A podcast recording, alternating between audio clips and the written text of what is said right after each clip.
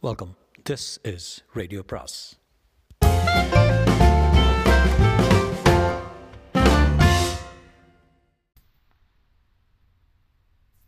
சுஜாதாவின் ஒரே ஒரு துரோகம் பாகம் இரண்டு. ராஜி இரண்டு. அப்பா நான் வருகிற தினசில இருந்தே கோபித்துக் கொள்ளப் போகிறேன் என்று எதிர்பார்த்தார். அப்பாவுக்கும் அம்மாவுக்கும் என்னை விட்டால் யாரும் இல்லை. பெங்களூரில் அவருக்கு ஆஸ்மா தொல்லை அதிகம் என்றுதானே இங்கேயே வேலைக்கு ஒப்புத்துக் கொண்டிருக்கிறேன். என் சம்பளம் அவர்களுக்கு தேவை. இருந்தும் என்னை கல்யாணம் செய்து அனுப்ப வேண்டும் என்ற வைக வைராக்கியமோ என்ன வைக வைராக்கியமோ புரியவே இல்லை. சோஷியாலஜி மனித குழுக்களின் நடத்தை பற்றி பேசுகிறது. ஒவ்வொருத்தரும் தனித்தனி தீவாக இருக்கும் தனி மனிதர்களை போ பற்றி அல்ல. அப்பா ஒரு தீவு. யாருப்பா சம்பத்து? சம்பத்தா? எனக்கு அப்படி யாரையும் தெரியாத. பொய் சொல்லாதீங்கப்பா. சம்பத்னு ஒருத்தர் எனக்கு ஃபோன் பண்ணியிருந்தாரு. நீங்கள் தான் அவர் அப்பாவுக்கு கடிதம் எழுதியிருந்தாங்களாமே. ஓஹோ அந்த சம்பத்தா? என்ன இப்போ? சாயங்காலம் வர்றாரம்மா என்ன பார்க்க. ஏன்ப்பா என்ன கேட்காம இந்த காரியம் பண்ணீங்க? கேட்டா நீ மாட்டேன்பா. அம்மா உள்ளே வந்து விட டிஃபன் பண்ணிவிட அந்த சம்பத்துக்கு சொன்னேன் இல்லையா? ஜெகநாதன் கொடுத்த ஜாதகம். அவர் வர்றாராம். என்னது திடீர்னு? எல்லாமே திடீர் திடீர்னு தான் பண்ணுறீங்கப்பா நீங்கள் உங்கள் அம்மாவுக்கும் தெரியும். எனக்கு மட்டும் சொல்ல மாட்டீங்க. நிச்சயமாகவே சொல்லுங்கள் நான் கல்யாணம் செய்துக்கணும்னு விரும்புறீங்களா? பாசாங்க பண்ணாதீங்க. நேராக பதில் சொல்லுங்கள் என்னம்மா இப்படி கேட்குற உனக்கு கல்யாணம் செய்து வைக்கிறது என் கடமாம்மா? இருபத்தேழு வயசுலையா? அம்மா இருபத்தேழு ஒரு வயசா சொல்லுங்க. நம்ம சீதாவுக்கு எத்தனை வயசில் கல்யாணம் ஆச்சு? என்றான் இருபத்தெட்டில். எத்தனை வயசில் டைவர்ஸ் ஆச்சு? அதையும் சொல்லுங்களேன். அப்பா எனக்கு கல்யாணம் எதுக்குப்பா? கல்யாணம்ங்கிறது பிரஜாவரத்துக்கு. நீ ஒரே மகள். நம்ம குடும்பம் தழைக்க வேண்டாமா? நல்ல பிரஜையாக தேர்ந்தெடுத்து தத்துக்கு எடுக்கலாம்ப்பா. கவலைப்படாதீங்க. என்ன பேச்சுமா அது? அதுவும் இதுவும் ஒன்றாயிடுமா நீ சந்தோஷமாக இருக்கணும் தான் நான் நினைக்கிற தப்பா? தப்பில்லைப்பா. நான் கல்யாணம் பண்ணிக்கிட்டா சந்தோஷமாக இருப்பேன்னு நினைக்கிறீங்களா? அதுதான் தப்பு. உன்னை படிக்க வச்சது தான் தப்பு. என்னமோ மெடல் எல்லாம் வாங்குறியேன்னு மேலே படினா எல்லாத்தையும் குதர்க்கவாதம் பண்ணுற இல்லைப்பா என்ன பாருங்க. சரியா நேரம் பாருங்க. அழகாக இருக்கேன். ஒரு பொண்ணு மாதிரியே இருக்கேன். என்ன எப்படியா? ஒரு ப்ரொஃபஸர் மாதிரி ஒரு மாமி மாதிரி. என்னை பார்த்து யாருப்பா உம்முன்னு சொல்ல போறா? எத்தனை முறை முயன்று பார்த்தீங்க? எத்தனை முறை தோத்து போயாச்சு? பொண்ணுக்கு என்ன நிஜ வயசு? பார்த்தா கொஞ்சம் வயசானப்பில் தோணல?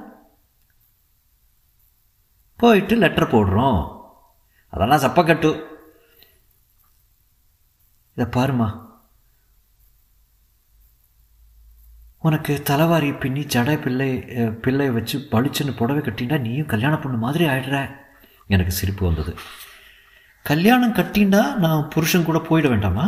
அதை யோசிச்சு பார்த்தீங்களா நான் வேலையை விட வேண்டியிருக்கோம். அதை யோசிச்சு பார்த்தீங்களா அவர் வீட்டில் உங்களை உங்களை கூட வச்சுக்க சம்மதிக்காமல் இருக்கலாம்.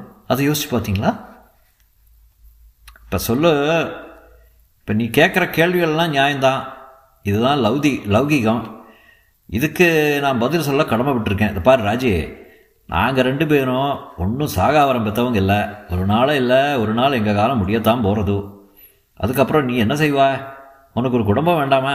குழந்தைகள் வேண்டாமா? கவலை வேண்டாமா? சந்தோஷம் வேண்டாமா? வாழ்க்கை பூரா ஹாஸ்டலில் எடுப்பு சாப்பாடு சாப்பிட்டு இருக்க போறியா? நான் மௌனமாக இருந்தேன். முதன் முறையாக அப்பா சொன்னது எனக்கு பயமாக இருந்தது.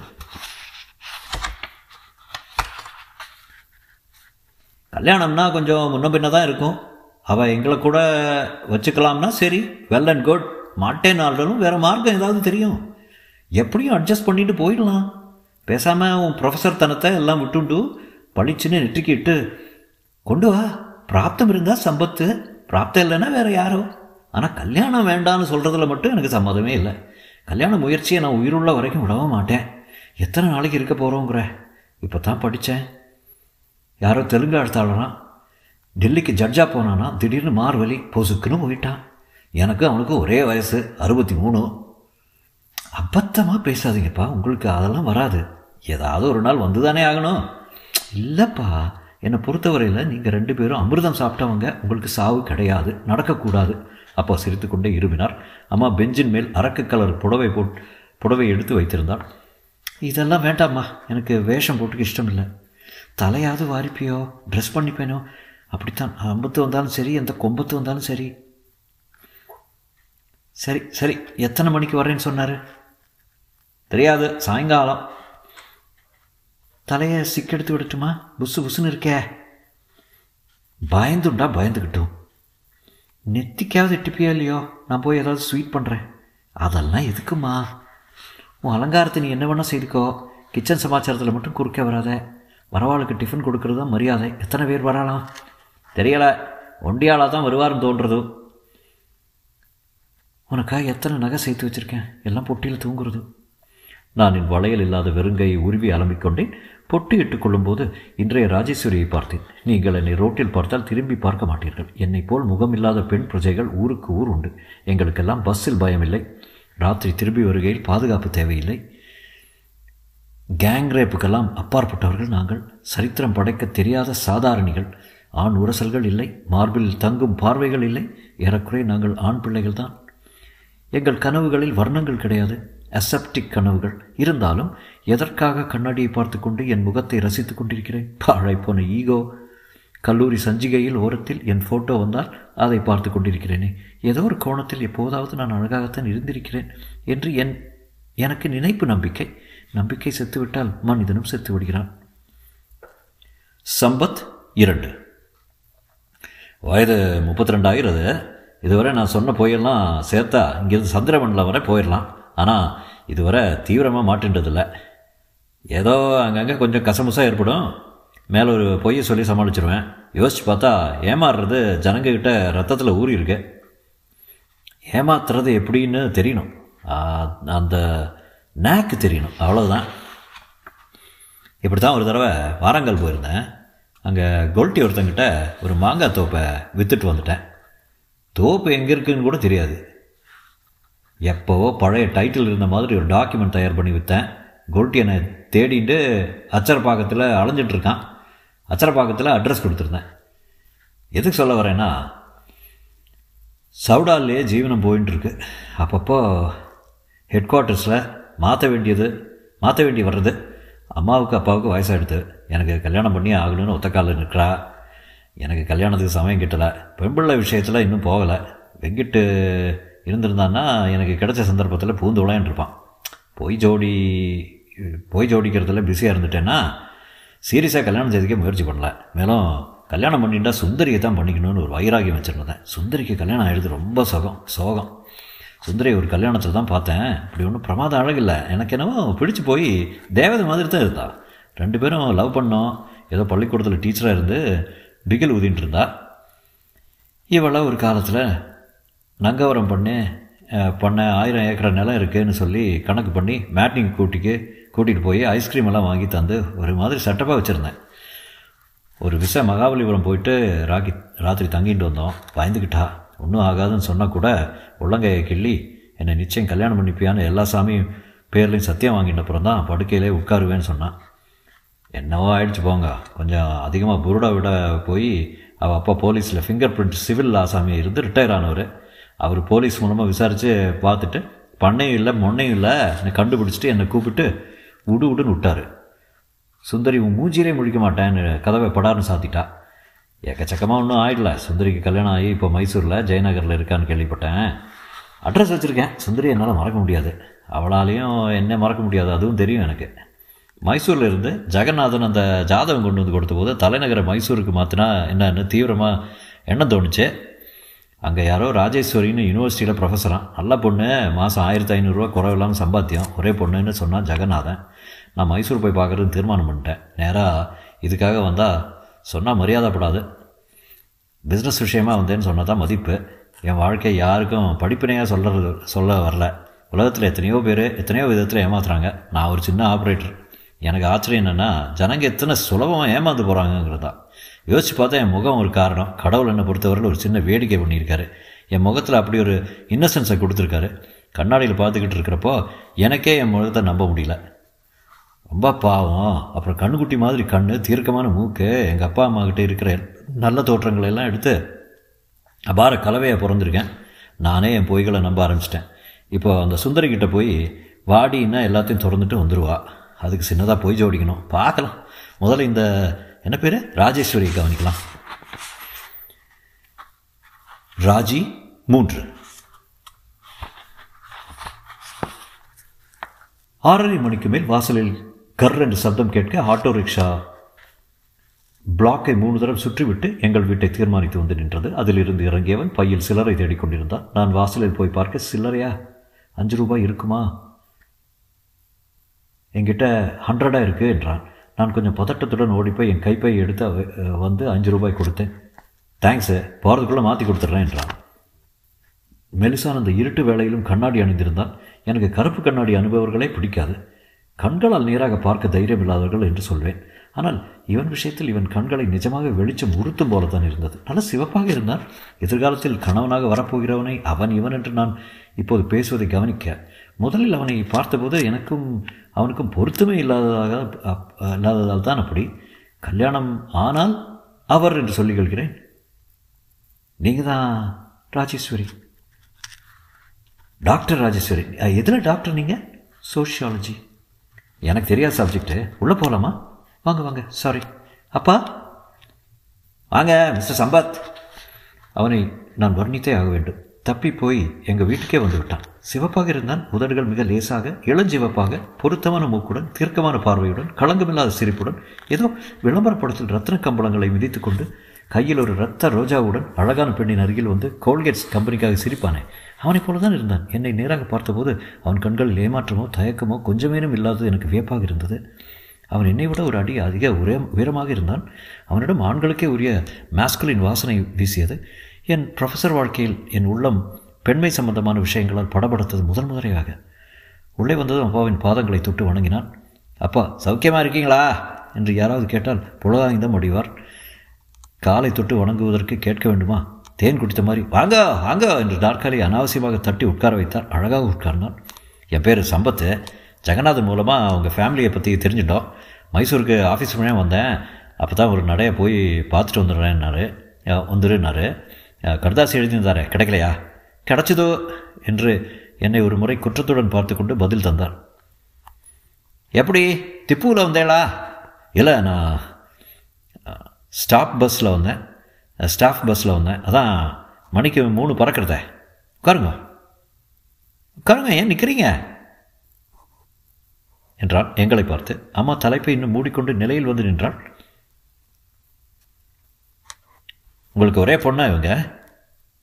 ஆமாம் நானும் ஒரே சன் தான். அப்பாவுக்கு கை கால் ஓடவில்லை. அவனே பார்த்து கொண்டிருந்தான். சந்தர்ப்பத்துக்கு ஏற்ப பேச வரவில்லை. அம்மா தான் என்னை அம்மா தான் என்னை உள்ளே கூப்பிட்டு ஸ்வீட்டையும் காராபாத்தையும் காபி டம்ளரையும் என் கையில் கொடுத்தாள் நான் அதை அவன் முன்னிலையில் வைத்துவிட்டு நாற்காலி ஓரத்தில் உட்கார்ந்தேன். நான் ஒரு கன்சல்டண்ட்டு அப்பா தான் சொன்னார் எங்களுக்கு ஜாதகம் பற்றி அத்தனை கவலை இல்லை. நீங்கள் ஆ பார்த்தேன். நன்னாவே பொருந்திருக்கு உங்கள் ஜாதகம். உரமிகு சென்மாத்தி ஒரேழாம் அதிபரோடு திருமுடன் இருக்கில் மேன்மைன்னு சுகர் சொன்னாப்புல ஸ்திரீகள் ஸ்திரீகளால் செல்வம் உண்டாக்கும். எல்லாருக்கும் நல்லவராக இருப்பீங்க. செல்வம் பூமி இதெல்லாம் மிகுதியாக வரும். அயனான ஜாதகம் ராஜிக்கு ரொம்ப பொருந்துறது. அவன் என்னை இப்போது நேராக பார்த்தான் நீங்கள் காலேஜ் லெக்சரா இல்லை professor head of the department ஆக யூஜிசி ஸ்கேல் தானே? என்றான். எனக்கு கொஞ்சம் ஆச்சரியமாக இருந்தது. நீங்கள் எஜுகேஷனோட சம்மந்தப்பட்டவரா ஏ, எல்லாத்துலேயும் இன்ட்ரெஸ்ட்டு சார் என்னை பற்றி நீங்கள் விசாரிச்சிங்களா? அதுக்கு என்ன? இல்லை கல்யாணங்கிறது முந்தி எல்லாத்தையும் தீர விசாரிச்சுக்கிறது நல்லது. நான் மெட்ராஸில் ஒரு கன்சல்டன்சி வச்சுருக்கேன். எங்கள் அப்பா ஒரு பார்சல் கிளார்க்காக தான் ரிட்டையர் ஆனார். லோயர் மிடில் கிளாஸ்னு தான் சொல்லணும். படித்தது சம்பாதிச்சது எல்லாம் சொந்த முயற்சியால் தான். என்ன படிச்சிருக்கீங்க? என்று கேட்டேன். என்னம்மா? காமர்ஸ்மா இந்தாங்க மறந்தே போயிட்டேனே. எதுக்கு இதெல்லாம்? அட பை நிறைய ஆப்பிளும் சீட்லெஸ் திராட்சைகளும் கொண்டு வந்திருந்தான். பெங்களூரில் சல்லீஸாக கிடச்சிது. டிஃபனை நாசுக்காக சாப்பிட்டான். எனக்கு கொஞ்சம் வியப்பாகவே இருந்தது. இவனை பார்த்தால் ஏதோ தீர்மானத்துடன் வந்திருப்பவன் போல தோன்றியது. என்ன தீர்மானம் என்று தெரியவில்லை. பெண் பார்க்க வந்த மாதிரியே நடந்து கொள்ளவில்லை. ஒரு குடும்ப நண்பன் குறிப்பான நோக்கம் இல்லாமல் சாயங்காலம் வந்து விசாரித்து போ போவது போலத்தான். மைசூரில் கூட ஒரு ஜெயநகர் இருக்கா? என்றான் வென்று கொண்டே. ஆமாம் இந்த இடத்துக்கு பேர் யாதவ்கிரி. பாஷ் லொக்காலிட்டியாக இருக்க. ஸ்டேஷனுக்கிட்டேயும் இருக்குமா? ஆட்டோக்காரன் தான் கொஞ்சம் சுற்றி அடிச்சிட்டான் சாப்பிட்டு விட்டு தட்டை எடுக்க முற்பட்ட போது என்னது இது? தட்டெல்லாம் பொம்னாட்டி எடுத்துப்பா. வச்சிருங்க சம்பத் என்றார் அப்பா அப்பா. சார் அந்த காலம்லாம் போயிடுது இப்போ கூட நான் ஒன்றும் சம்பிரதாயமாக பந்தாக்களோட பெண் பார்க்க வரல. இந்த பக்கம் வந்தேன். பார்த்து பரிச்சயம் பண்ணிக்கலான்னு வந்தேன். ராஜேஸ்வரி நீங்கள் என்ன என்ன வேணால் கேட்கலாம். மௌனமாக இருந்தேன். உங்களுக்கு பாட தெரியுமா? என்றான் தெரியாது. பாட்டு பிடிக்குமா? பிடிக்கும். எந்த மாதிரி பாட்டு? கர்நாடக சங்கீதம் தான். அப்போ ஒன்று செய்கிறேன் இது சம்பிரதாயம் பெண் பார்க்குற விளையாட்டு இல்லைன்னு நிரூபிக்காக நான் உங்களுக்கு ஒரு பாட்டு பாடி காமிக்கிறேன். என்ன சரியா? தாராளமா என்றார் அப்பா. எதிர்பாராத சந்தோஷத்துடன் என்னை ஒரு மாதிரி பெருமையாக பார்த்து கொண்டிருந்தார். பார்த்தியா என் செலக்ஷன் இப்படியே அவன் என்று கணக் கனைத்து விட்டு பாட ஆரம்பித்தான். எனக்கு கொஞ்சம் அதிர்ச்சியாக இருந்தது. நல்ல குரலில் தெளிவாக சுத்தமாக ஒருவித அலட்சியத்துடன் பாடினான். யாதவா நீ பா என்ற புரந்தரதாசன் பாட்டை கர்நாடக தேவ காந்தாரியில் பாடினான். பாரோ பாரோ என்று கொஞ்சுவது அழகாக இருந்தது. முடித்துவிட்டு எப்படியே? என்றான். பிரமாதம் நல்லா பாடுறீங்க. கற்றுக்கிட்டீங்களா கேள்வி ஞானம்தான். கொஞ்ச நேரம் அமைதியாக இருந்தது. எனக்கு இன்னும் அவன் பிரமிப்பு தீரவில்லை. என்ன யோசிக்கிறீங்க? பெண்பாக்க வர்றது சம்பிரதாயமாகவே இல்லை சம்பிரதாயமாகவே இல்லை. எனக்கு சில பிரின்சிபிள் உண்டு.